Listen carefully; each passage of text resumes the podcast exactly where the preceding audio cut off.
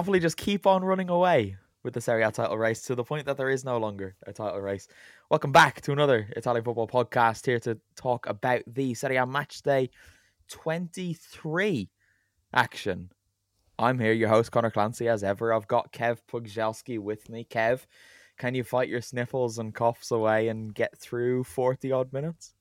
Yeah, absolutely. What a professional. I'd never thought I'd say those words about you, but here we are. I've also got Euan Burns here with me. He looks a little bit sad at the moment. I don't quite know why. Burns, are you okay? I'm okay. You, you, you caught me looking, looking sad for no reason. Why were you looking sad? To, I don't know. I was just reading something. You're sitting there in your new. Hat. I think I just glazed out. You've got a new hat on your head. I do. Ready for Thursday night. It's very it's, exciting. It's a Cluj hat, I'm guessing, is it? It is. Yeah. If you notice it, it's a train. You should have probably showed us this before. We had to lean and, over a microphone. And you know, you know, you know when I said to you oh, that yeah. when I when I went up to the ground, I found a load of disused trains around the back. I, I, I, feel there may be a link there. You're a big train guy as well. Months. Yeah, exactly. I was quite excited. I had to kill an hour around the stadium waiting for the club shop to open, and then I found a load of trains. So enough of this. Enough of this nerd and nonsense. Let's move on to Vito Doria, who's also here with us. Vito, how are you? Yeah, I'm okay. Um, really don't have much to say, so I haven't got any. That's good for a podcast. Kev, let's get cracking on the football. Kev, you said about two minutes when I two two words when I introduced you, so you can pipe down. I've, I've, just I've just come back from a long drive home from Newcastle where not a single person said cow when we drove past cows. It's been a disappointing day. It's a very niche reference that only applies to the three of us and a sixty-year-old man who wouldn't have even noticed us talking about it at the time. That's never mind fine. remember it. It means the listeners have got to sort of you know do some digging to find out what our cow and train references are, or listen yeah. back to our I think the train pods. ones are simply understood. But Bernsey, I don't know if you got the reference when I said nerd nonsense. Because if you didn't, it feels like I was just abusing you, but that wasn't what was happening there.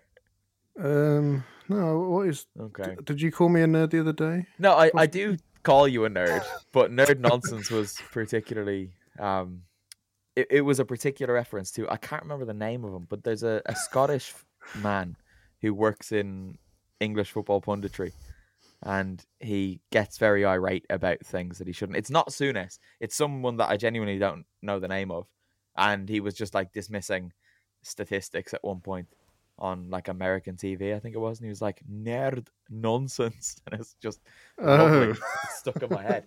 But anyway, we're here to talk about Serie A and the the Italian nerd nonsense. But Napoli are still what 15 points clear at the top because they beat Sassuolo 2 0 on Friday evening, and it kind of made everything that followed it just a bit of a procession. Samp lost 2 1 at home to Bologna. Late heartbreak there for the Blucerchiati again. Milan beat Monza 1 0 in Monza, and Inter beat Udinese 3 1. But I think we could probably say that was a trickier game than the scoreline might suggest. Lecce did the double over Atalanta. They won 2 1 in Bergamo, having won 2 1 in Salento earlier in the season. Fiorentina scored a late equaliser to draw the Tuscan derby 1 1 against Empoli. Lazio, well, Ciro is back. He scored twice. They beat Salernitana 2 0 in Salerno. Juve beat Spezia 2 0. Roma edged Verona 1 0 at the Olimpico. And Torino Cremonese is still to come on Monday evening. There is only one place to start. It's at the top. It's in Reggio Emilia. I was there, Kev. Napoli, they're just professional, convincing. They don't have any weaknesses and they are strolling to the title. They're not marching anymore. They're not racing anybody anymore. They're just going about things and they're going to win the league in April. Absolutely. They've broken into a walk. Um, and probably the the league are hoping that that will allow a few teams maybe to get a bit closer, just to you know, so they can talk up um, a potential sort of collapse by Napoli. But it's not going to happen. Um, the thing that stood out for me as the sort of the graphics were coming up on the screen during the game was that sort of the goal difference. I think it's plus yeah. forty one. But then, like the next, you know, from the teams closest to them, not the next best goal difference, but you know, you're, you're looking like twenty goals and that, that that sort of highlights how you you know you're you're saying there that they're you know they're good in attack, they're solid in defence, midfield functions you know, almost perfectly. Even you know, I'd argue that Alex Meret their weakest link, but you know, with the defense in front of him, yeah, there's there's not a great deal for him to do. Although he did have a couple of saves to make um, on Friday night, and yeah, they're, they're just phenomenal. It's yeah, because you sort of you're trying to think, you're trying to find things to think about when you're watching them go through the motions. When the sort of goal difference graphic came up, I thought to myself, because they have this head-to-head record in Italy, can you imagine if like somebody else was sort of say Milan like they were last year, grinding out nil, nil uh, one nils and things, that you had a team, let's say it's Napoli, with a plus 41 goal difference and another side on the same points, and yet the other side won the league on head to head, you would be distraught as a Napoli player, as a Napoli fan, because you know it, that the goal difference does kind of show your strength, but that's a little nuance of Italy that I don't quite agree with in a way.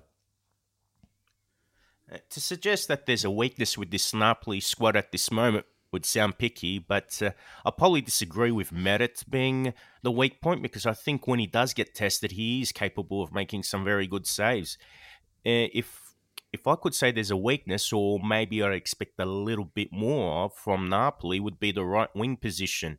Although the likes of Politano and Lozano, they can uh, do a shift, they can track back and help defensively. I think the offensive output is just not as great as, say, Khvicha Kvaratskhelia or Victor Osimhen.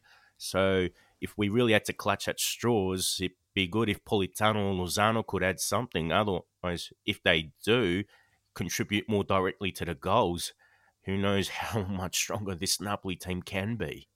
I don't think we need to pick weaknesses, do we? Can we not? Can we not just enjoy the fact that we can pick weaknesses in literally every other team in Serie A, but with Napoli, let's just say everyone's everyone's doing their bit. Everyone looks good, but Burnsley, some people are doing a little bit more than their bit, and we spoke on the preview pod. I believe it was you, Kev, and I speaking. I think it was the three of us about how this was my first time seeing Kvaratskhelia in the flesh. And I tried to watch him.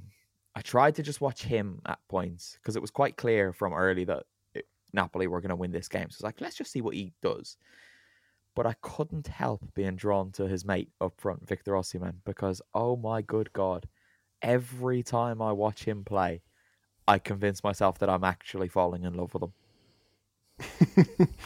I mean, both of them. Uh, it's. I mean, Osimhen. They're they're both brilliant in when you watch them for sort of different reasons. Where Osimhen, we already knew was fantastic. We just hadn't quite seen him at full whack. What we now know to be full whack. Mm. And then Kvaratskhelia is the other side of it, where no one, uh, regardless of what they might tell you, no one had any idea how good this guy was going to be. No, no, no, no, no. Um, Twitter says Twitter says that they oh, were yeah. all saying two years ago that Chelsea should sign him. Yes, well, of course. Um, but yeah, he, he's like every time he does something, it's it's like, oh my god, this this guy he's still doing it, kind of thing. And then for Osimhen, it's like, wow, like how far can he really go, kind of thing. He he feels like he's the more established star out of the two, but for for Napoli as a whole, like it just at this point, it's it's like a greatest hits tour almost. Watching them play, it's a bit like like they just rocked up, rock up and into well. Everyone there supporting them, and the two big guys score two fantastic goals, and then they go home again. It's they're they're just sort of cruising around Italy, winning games of football until they get their trophy. It's really it's really funny. I wrote about this after and during the match. Uh, the just how different the two of them are and how they're just perfectly complementary because they are the exact opposites of each other. Like Kvaratskhelia, when you see him, he's so Kev, you were talking about how he runs like a little bit crouched over, and when you when you just watch him in the stadium, he does kind of have the I don't know what the word is like you could confuse him for an elderly woman if you if you just saw him at a glance. Like the way he moves, he, he looks like he's a little bit labored when he's walking and he's not on the ball.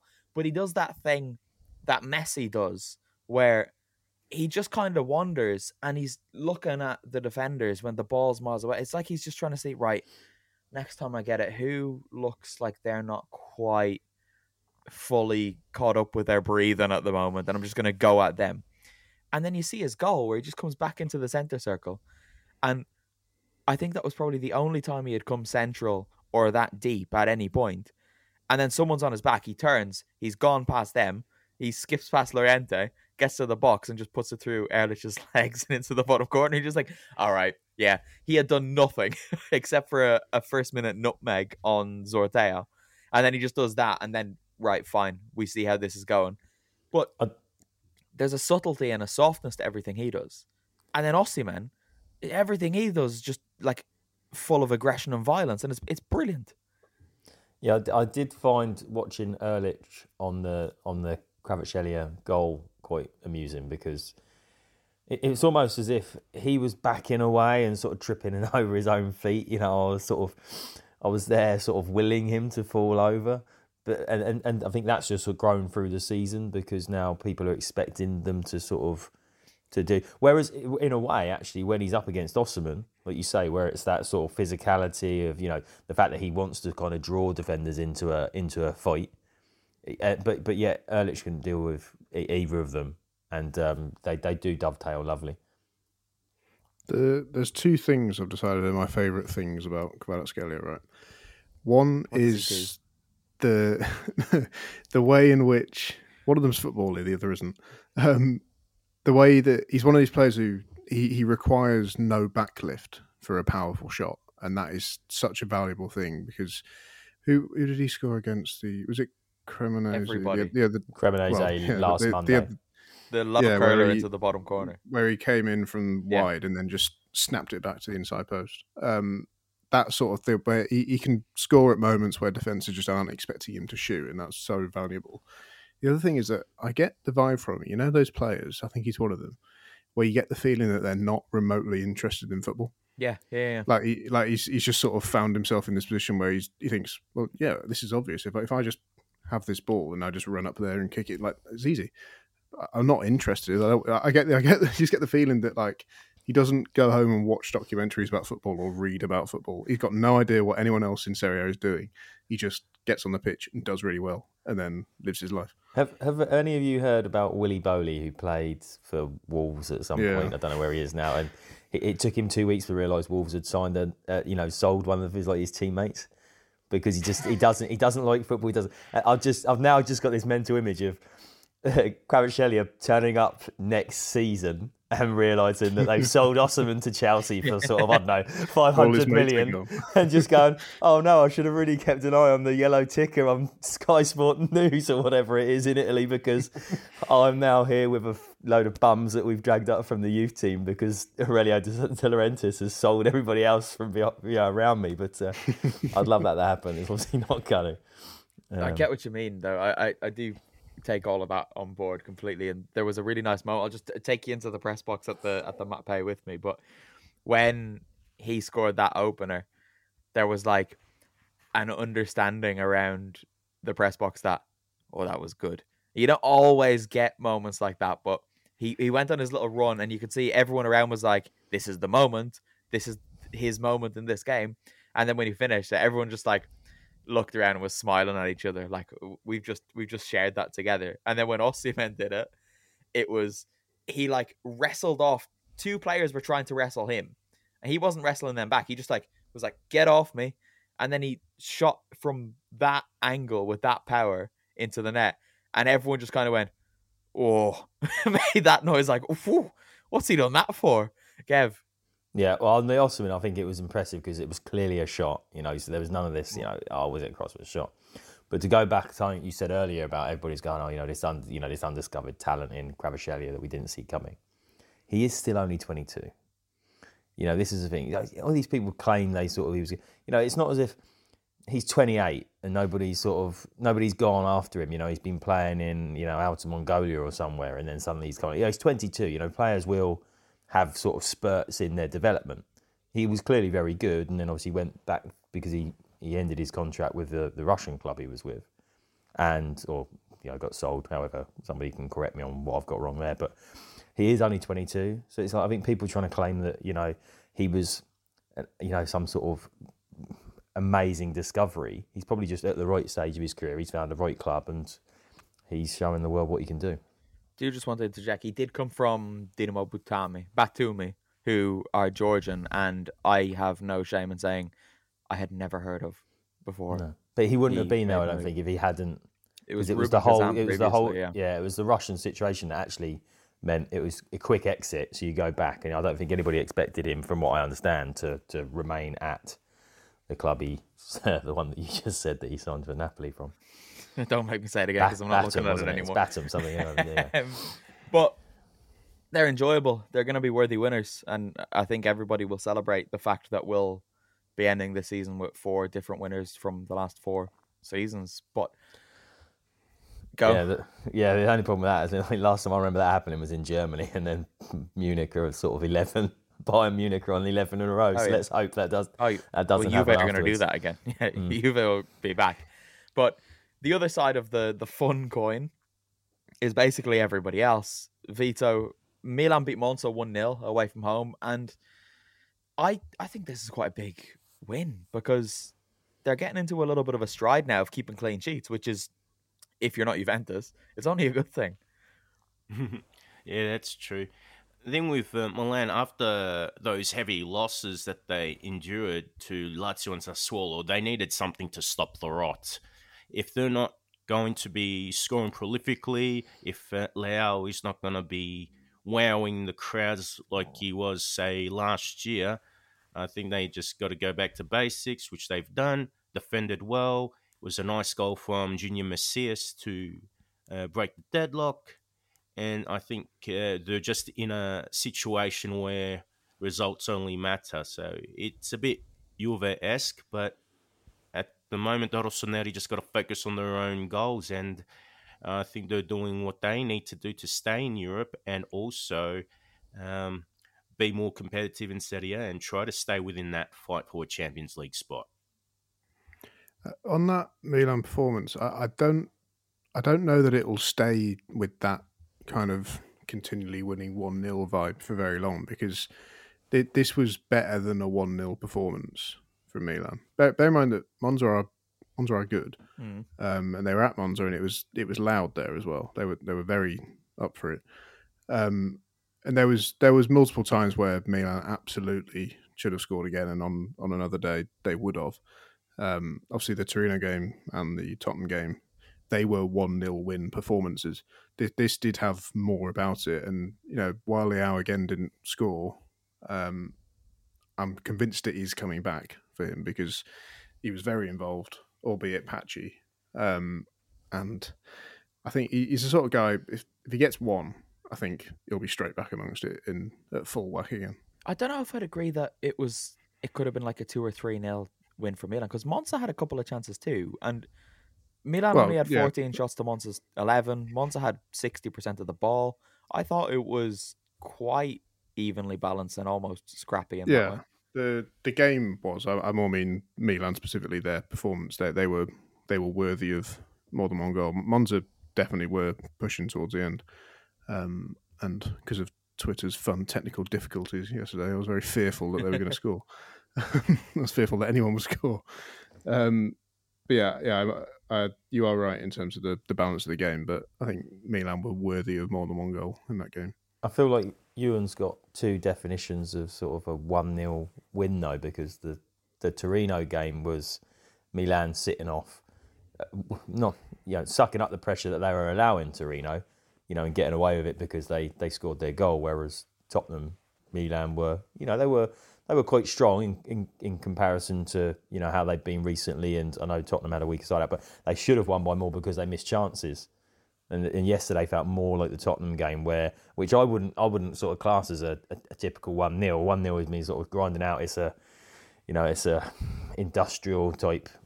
It's backs to the wall sort of a game, whereas you know Milan look like they are finding some some more attacking prowess, but without the finishes. You know, Leao was shooting from distance, so I think that, that sometimes can inflate your numbers a little. But he looks like he at least wants to be there again, which he hasn't in the last couple of weeks um, since probably the the uh, Tottenham game changed that.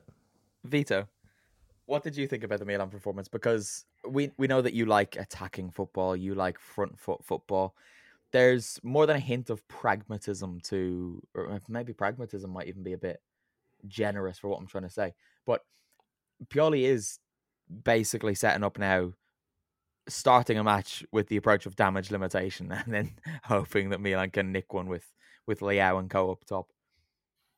Well, it's certainly leaning towards that way now, and although it means that Milan aren't particularly interesting to watch, I think uh, what Pioli's showing is that with how the rest of the squad is, they don't have the players in form to play the football that they perhaps would like to play. And they've got their share of glaring weaknesses. So in this situation, I think he's playing this more cautious football just for the sake of not being blown out of the water again, because it would be more concerning if they kept on producing those kind of performances in which they got smashed like they did against Sassuolo and Lazio. And really, a club of Milan stature should not be losing those kind of games, or at least not in that manner. What do you make of this back three? Because I'm I'm assuming this is the first choice back three now with with Kalulu, Thiaw, and Tomori, and then Maignan on his way back finally as well. So Milan fans could be forgiven for for having a little bit of a smile on their face coming into a new week. Looking at this defense, at least they've got players that are both physically strong. No, not both. The three of them, they're physically strong, but they're very athletic and agile as well. And another thing to consider is that uh, Kjaer, you know, he's been a fine defender. His experience has been valuable over the last few seasons, but I think with the injuries he's had, he's starting to show a bit of wear and tear. And then also, if they got to look to Matteo Gabbia, that's concerning because I really don't think Gabbia is a Milan standard defender at all. He's really a team for relegation. I mean, he's a defender for relegation battler. Mm. Yeah, he, he is one of those. I think he's probably there for reasons beyond footballing ability, but more so the fact that he's Italian and he ticks a few boxes for, for them in that regard. So you need the players like that. Matteo Ruggeri. Um, there are a lot of them about in Serie A, unfortunately, but I think we can leave Milan there. Positive signs. Positive signs. I think Pioli deserves a little bit of credit because I, I think there was a lot of belief that maybe when the things started to go wrong, he wouldn't be able to like get them back on track. But he's done well so far. Burnsy, Ciro Immobile is back. He scored twice. Lazio won 2 0. He's now got three goals in two games. Crisis averted. Everything's okay again. Well, yeah, of course, because that, that's how it works with Lazio. Yes. If they win a game, it means that they'll do loads in a row. They'll be in crisis after they play Cluj again. exactly. When they get beaten by the railway men that I've decided Clu- Cluj are probably nicknamed based on my hat. Quick search of that. um, but no, I mean that is massive in, in a in a top four um, battle. If you've got, you know, if you're as dependent on Immobile as they have been for a long time, if you suddenly have a version of him that isn't quite working the same way, that is not helpful at all. Um, and also, if you look, you know, you look at that battle, Inter one, Roma one, Milan one, Lazio one. So, you know, they they need the, the margins. There, there are no margins of error to work with in this battle. So they really need him firing properly. Cluj apparently have five nicknames, according to the always reliable Wikipedia. One of them's got to be. Um, I- I'm going to give you the English translations of these because I, I cannot. Go on, read the Romanian. Um, the CFR people, the Okay. Cluj people, the White and Burgundies, the Nice. provincial champion, and the railwaymen. Yes, There word for go. word. The railwaymen, yeah, I'm a railway man. yeah. Uh, I mean, I, I really don't know. Did I say to you my favourite detail at their stadium, and I think Oh, everyone fuck's will sake. enjoy it? Is that as I got there, the the car park there's there's a man in a box who's the security, um, and then halfway into the car park there's a dog just tied on a long piece of string to the wall with a kennel next to it that just barks at everything that goes past. Is he a stadium dog? He was fully in the stadium vicinity. He was in the car park of the stadium, tied up to the wall of the stadium. Um, and this was on what day of the week would this have been? Wednesday, a Wednesday morning of not a match day or anything. And he was just there. So I reckon he was a security guy's dog. Love that. It's very, very provincial club. That well, they are the provincial champion, so maybe Mm. maybe that's. I couldn't get a about. picture of him though because I would have had to walk then. past the security man, and I didn't really fancy having that broken com- conversation. At And he looked D. H O T Y A. Wait, what? Oh, did, you, are you saying the whole thing in the year happen? award. Yeah, because if Oh, you if okay. it did, ha- we're in 2023, mate. You take photos of everything that happens. Yeah, that's true. So you got film strangers and stuff, haven't you? Yeah, I do not believe you. I do not believe you because yeah, there you go. What can you do? Um, Brenzy, I'll stick with you for this because Inter got a win. Uh, they beat Udinese three one, but it was closer than that, wasn't it? Yeah, uh, Inter. Are, I mean, all of the teams in this battle, I would say, are very hard to Unreliable and flaky. Yeah, they're very hard to judge in a big picture sense. Um, Inter have got that slight, you know, they're, they're three points up the road, as it were. They're in second.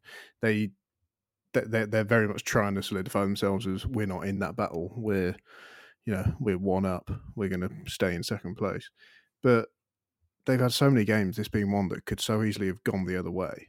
Um, and the bit I found mad was I know he made amends for it by scoring at the end anyway, but with not long to go and it was 2 1 and Lautaro was through on goal. And he tried this daft chip that just wasn't what was on and not for the situation. and, you know, I just think that sort of thing is, that was weird from him. I didn't like that. I, I felt like he's not normally like. He's normally a ruthless when he's in that sort of position. And it was a bit weird. The thing that really got me about this particular game is that Udinese uh, could have got something out of it, but it took a moment of selfishness to pot to really kill the Zebrette's hopes. Udinese uh, had four people going forward and had to face just two inter defenders. He tried to be a hero and do it all himself, and he gets his shot blocked. In hindsight, in that moment, he should have looked to his right and passed to Beto, and that could have been 2 1 to Udinese. And then Udinese, they get destroyed on the counter attack, and then Mkhitaryan scores that lovely goal. Just makes you wonder what can happen when you make the wrong decision at certain moments. Atalanta were beaten again two one by Lecce. Um, they just they can't beat Lecce this season. Bernsey, uh, Asan scored the opener from long, long, long way out to the point where I don't really know why Musso didn't save it because you could see where it was going for what felt like about five seconds. Alexis Blin then put them 2 0 up late on as Atalanta were pushing for an equaliser. And then Rasmus Højlund scored a goal that you don't see enough of, right? So he, closed down the the Lecce goalkeeper from the side and got a block on the attempted clearance, and it went in, which never happens. You see it go narrowly wide a few times, but it, it was fun. And your boys, who you also have a hat of, Lecce, mm-hmm. they are. I'm not counting Monza in this conversation because they're not a normal newly promoted side in that the backing they've got is, is a little bit different. But I I think Lecce are the most impressive newly promoted side in Serie A that I can remember for a few years. Yeah, I think they've definitely got to be right up there because they're in what thirteenth now, and you look at the table that there is scope to go even higher if they want it. They're, they're not going to get relegated. Well, actually, no, I shouldn't say that because that's cruel. They're, they're ten points ahead of the relegation zone, so you you should never say that. The superstition is creeping in. um, just on that Højlund goal, I mean, you, you say that we don't see enough of it. You could argue that you should just never see it full stop because there's no excuse for that to ever happen from a goalkeeper's perspective. Um, the thing is, what was what was odd about it is that you know Falcone didn't slip. He he, he didn't lose control. He was just slow. just yeah, he just took ages to get rid of the ball. Yeah. Um, Højlund is rapid though. Yeah, but it like he, he was far away. like he still, regardless, just should not have happened. Um, and there, there was a moment quite soon after it had gone two one where he he made a save, um, and then he started punching the floor Yeah, for much yeah. longer than you'd think anyone ever would, and um, and it was. It, it was clearly him and all his frustration thinking I've got a lot of minutes to not a lot of but in the context a lot of minutes to get through here where like any if Yeah. they score again, this is on me because Atalanta weren't getting back into that game until that moment. There was there was very little. Surprisingly, there was very little sign that anything was really going to happen. Um, Atalanta Yeah, just had that- one that- of their stinky days up front. Like they they never really looked like they were going to score. There was the they had a goal ruled out in the first half, wasn't it? When when Lookman went in and he was just offside. Mm, yeah, uh, As soon as that was ruled out, I kind of thought, oh right, it's, it's one of those days, isn't it? it was um the only thing that if I were an Atalanta fan that I'd take heart from is that it didn't look at any point among those forwards that there was any lack of application. It, it did just seem to be a case of it. It just wasn't happening. They just weren't clicking together on that day. Ho- Ho- Højlund, especially. I mean, the the goal is an exhibit of the fact that it did not feel like Atalanta were going to get back into it, but he still chased that down. Yeah. and he got the reward for it.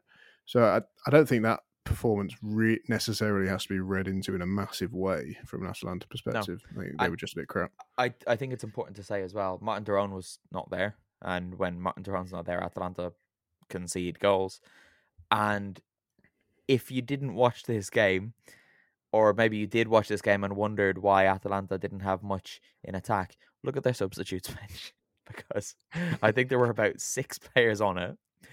And I guarantee most of our listeners won't have heard of three of them. One of them who came on, um, the Czech lad, yes, I thought he looked very tidy. Yeah, there's Um, there's a lot of hope and expectation and excitement around him in Bergamo, and there has been for a few years. I'm Hmm. pretty sure he was part of the Primavera team that won the Coppa Italia and then got to the final the following year, back in 1920, I think it would have been. So everyone's been kind of waiting for him to get a chance in the first team, and now after that performance today, his decision making wasn't great. He probably shot a couple of times too many uh, when he should have looked to pass it, but after that performance today, everybody that I've spoken to has been saying, give him a few more minutes this season.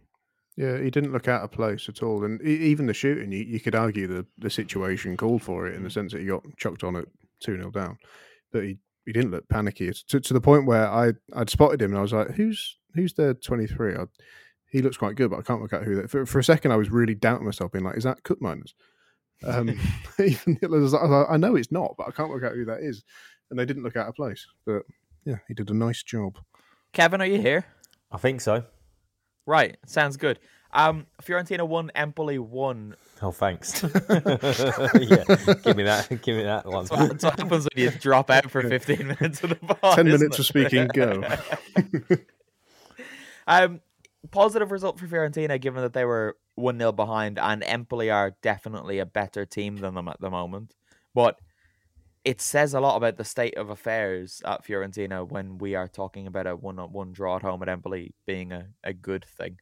I think you're being really positive because I don't know why I seem to see so many Fiorentina sort of fans on my Twitter timeline, but they sort of, you know, they they thought this was catastrophic. You know, they should be pumping Empoli three or four nil or something. You know, and they were lamenting the poorness of their team, which has probably been just as poor for the last however many seasons because we'd probably lose count.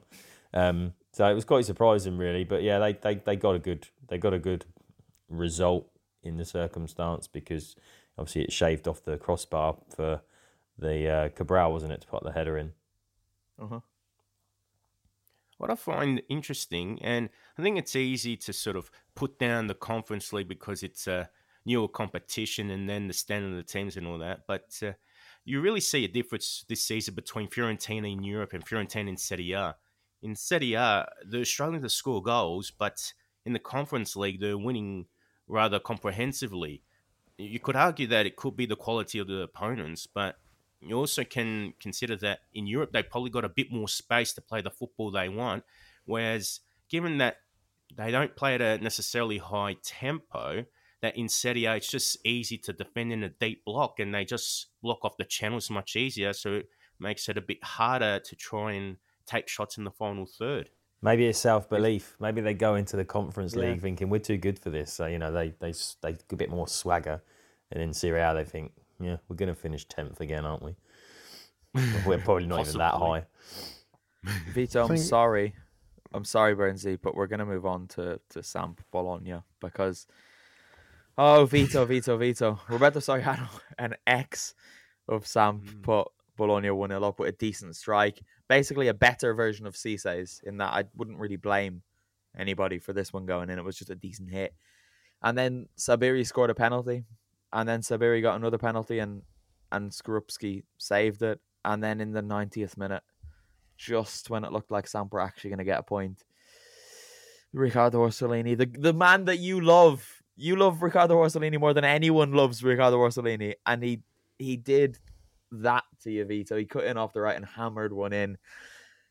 Sinking, sinking feeling. Oh, it is. Uh, both Bologna goals were lovely goals, uh, I got to say. And then, yeah, just to see Sabiri get that second penalty saved and to lose in that moment, it is gut wrenching, but also probably another thing that symbolizes some season so far that it just looks like a downward spiral from here. There doesn't look like there's a return, but uh, just to reiterate, doesn't seem like Serie B is the worst of our problems. Uh, Mm. All the events that are happening off the pitch as well kind of hint that even the club's survival is at stake. And, you know, Serie B might not be the worst thing. The worst thing is, you know, either Serie C or Serie D. Mm, This is the this is the scary thing, and anybody listening, if you go to total-italianfootball.com in the next couple of days, Vito will have an article, basically a, a Sampdoria explainer, talking about what exactly is going on at that club. Because you're dead right. I think relegation from Serie A is a certainty this season. I don't think we're even at the point of that being up for discussion anymore, and that is not even on the radar of their concerns because there's a very real chance that Samp won't exist by the end of the season and they'll have to reform and, start from from scratch, which we've seen far too many times in Italian football in the last few years. And again, there's an article from Vito Doria going up on the website, total-italianfootball.com in the next few days, basically looking at those clubs who have fallen out of existence and then come back. But as someone who supports a, a small like town club back in Ireland who have been on the verge of going out of existence, it's not easy. It, it's a really tough thing to experience as a fan. So, uh, Vito, my, my, my heart is very much with you and, and your fellow Samp fans. Kevin. Just just when we're on Samp, just sort of a, a very small aside. I mean, those that have followed me on social media, you'll see that just a couple of like one road over, there's a there's somebody that keeps putting a Samp. It's like a St George's cross, but with Sampdoria in it. You know, I know, Vito will remember the one that I posted. As we were leaving the house the other day, and in, in, in a shame, I was in a rush. The, the chap who lives in the property had just, I, I, I'd describe it as maybe 50 Samp shirts like on hangers. They were either going to do a car boot. I hope they weren't. I hope they weren't going to burn them just because of Samp's predicament. but it was just bizarre. So I sort of, because I, was in a rush, I was with Stace, and I was like, "That's a lot of Samp shirts there, lad." And he was like, "Yeah, yeah." yeah. But I, I, I just wish I'd. I need to. I need to see him out to his house because I'm not. You know, we're not on communication sort of right. ways, and actually find out what he was doing. Because if some of those were just going to a car boot, then it's an absolute tragedy because they look like there yeah, was grab grab a few. they look like there was a good few seasons worth there. You know, decades. And he's about my age. Considering age. the book that you've written and what is on the front of it, I'd say you're within the correct realm to just knock on the door. You reckon and so? I chat. don't know. Yeah, I'm not. I'm not. I think you've got enough in common there. I'd agree. Mm. I need. I need. I need because other people, you know, their their mail gets delivered to wrong addresses. I need. I need that to happen really and be their address. But you know, I'm, I'm clearly not as uh, forward as you, Euan.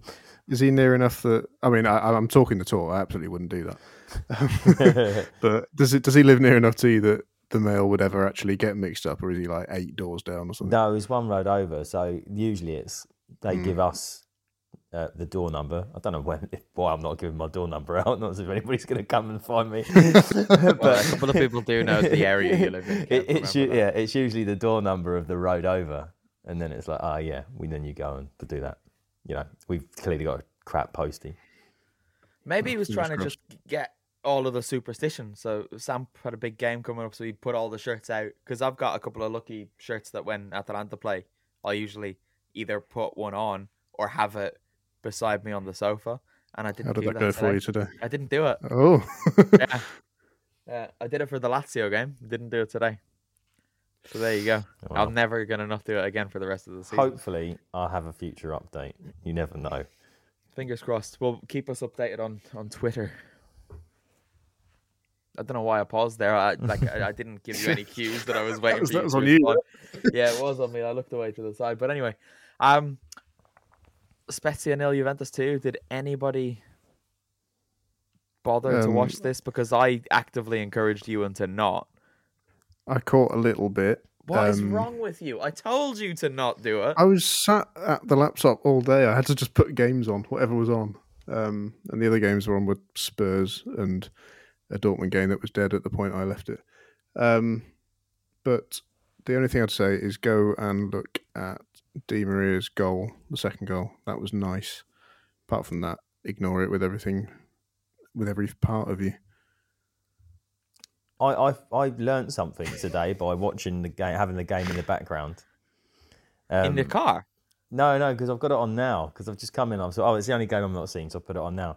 Because that rainbow kit sort of draws you to the goalkeeper, and Dragowski started, but I don't No, know. sorry, I have to interject. It's the Cinque Terre kit. Oh, okay. rainbow. So Cinque Terre kit, but I'm sure I saw Drago- Dragowski, and then I looked back up a moment ago because the kit came on the TV, TV again, and Marchetti's in goal. So if, a, I don't know how within this podcast, I don't know how Dragowski got injured, but also I've just learned that Marchetti's at, at, at Spezia, which I thought he'd retired. Um, He got injured just before the World Cup, didn't he? Lazio He Yeah. snapped his ankle. Yeah, I knew I knew how he missed the World Cup, but I didn't realise Federico Marchetti was was Guessing was, game, yeah. guessing game, guessing game. How mm. old is Is he? that the one How old is Federico Marchetti? Oh, he's gonna. Was he the one who was at Lazio? He was Lazio Yeah. goalkeeper for a while. Yeah, Jeez. he's gonna be. He's gonna be about thirty-three, I'd say.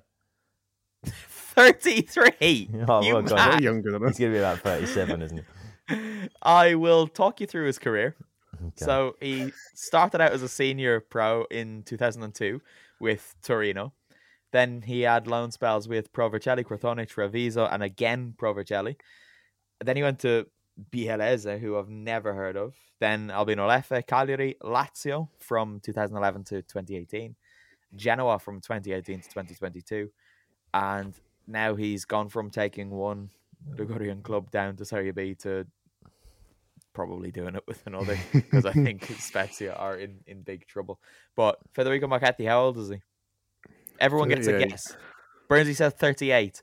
Vito, 39. 39. Kev. Uh, I'll. Okay, I'll go thirty-seven. I think. I think because idiot, because you're Lazio was 2011. I was him to be like 20. You had to go more there. Yeah. Vito, go again. Said 39. You did, but I'm giving you another one because it wasn't right. Go higher, higher. 40. Vito wins. There you go. Congratulations, Mr. Doria. Um, side note, I've decided there are more people that have played for Albino Leffe than haven't in the Italian football world. I think every time you look into any player's career, they've been there at some point. Why wouldn't you? discuss. Lo- Lovely little, lovely little Hmm. Pato Bergamo. Juve have moved him on there to uh, get their valuations up or down. One of their satellite clubs. Allegedly, where Andrea Belotti was allegedly. before. Yeah, I was gonna. I was hoping you were gonna say that. That's where Andrea Belotti was before he went to Palermo. I'm pretty sure. Albino There Leffe you go. because he is Bergamasco. Um, there you go. Vito says it's right. It's definitely right because he he just knows those things. But I think that's it. I, I don't think there's a game that we've overlooked. Although I Do do have a want to pre- habit of doing Reno. Cremonese?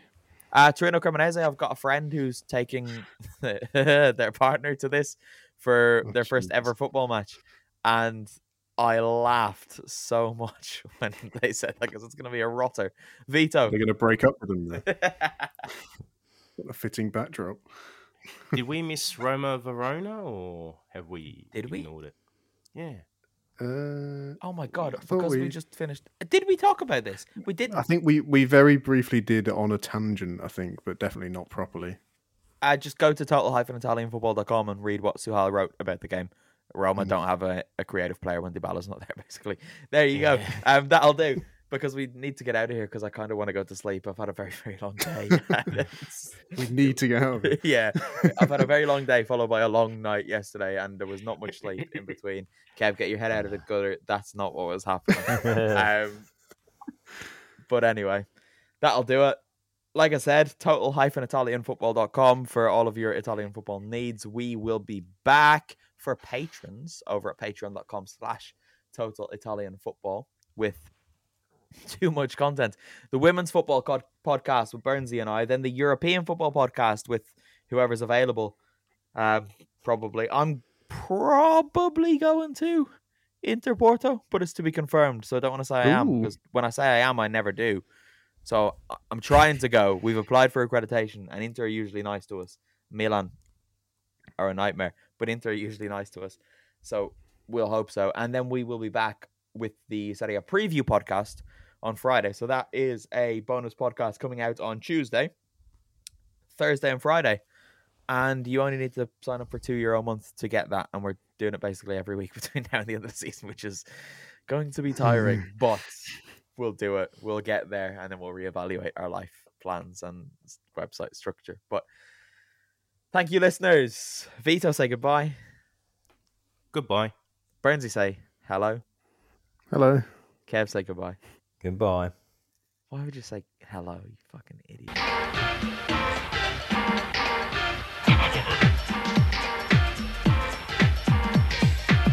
campionato di calcio italiano